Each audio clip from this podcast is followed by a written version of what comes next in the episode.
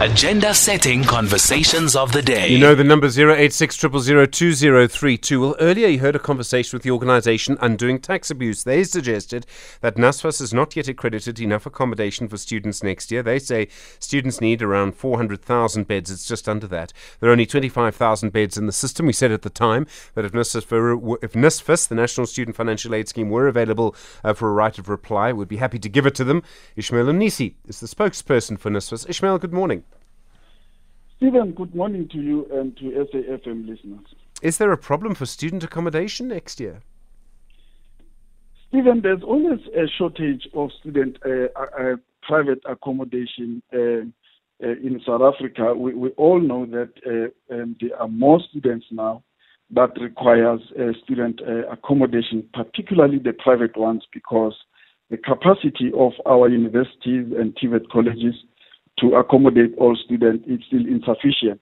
However, I must indicate that uh, uh, there is more work that is being done.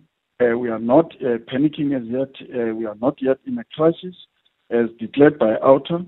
And uh, we will, um, of course, provide the necessary numbers when the time arrives on the beds that we have secured for 2024. You've got 25,000 beds now. You need another 300, let's call it 350,000 by the end of January next year. That's a huge amount of accreditation that has to happen. Yes, of course, uh, uh, Stephen. Uh, this this is uh, the reason why uh, the National Student Financial Aid Scheme uh, is currently working with our TVET colleges and our universities through a pilot project of accrediting um, uh, private uh, um, accommodation providers to make sure that they assist uh, the sector in providing these beds that uh, we so much uh, require.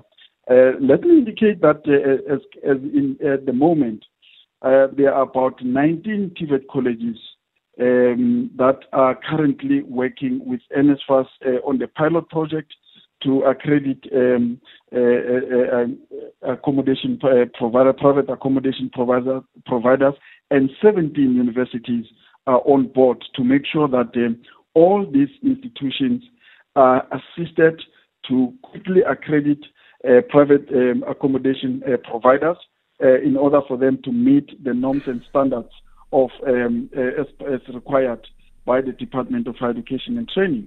Okay, once your once your your property is accredited, right? So you get accredited. So let's say by the end of January, all of these places are accredited.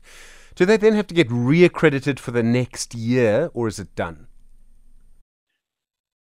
When when you get accredited once, um, you then get a, a certificate for you to provide such accommodation. So it's going to be done uh, uh, uh, once, uh, uh, Stephen, because our accreditor able to go and make assessment of uh, these uh, uh, private accommodation providers and, and then able to give them the clearance for um, NSFAS funded students in particular to be able to be accommodated in, in those uh, residences. But also, Stephen, what we need to indicate is that we are not only looking at private accommodation providers, we still have our universities that are having capacity to accommodate some of these uh, students that we're talking about. Here we are talking only of the shortfall that might happen. And as we are saying, the numbers have increased for accommodation because a number of students now mm. prefer to stay uh, on campus or closer to campus.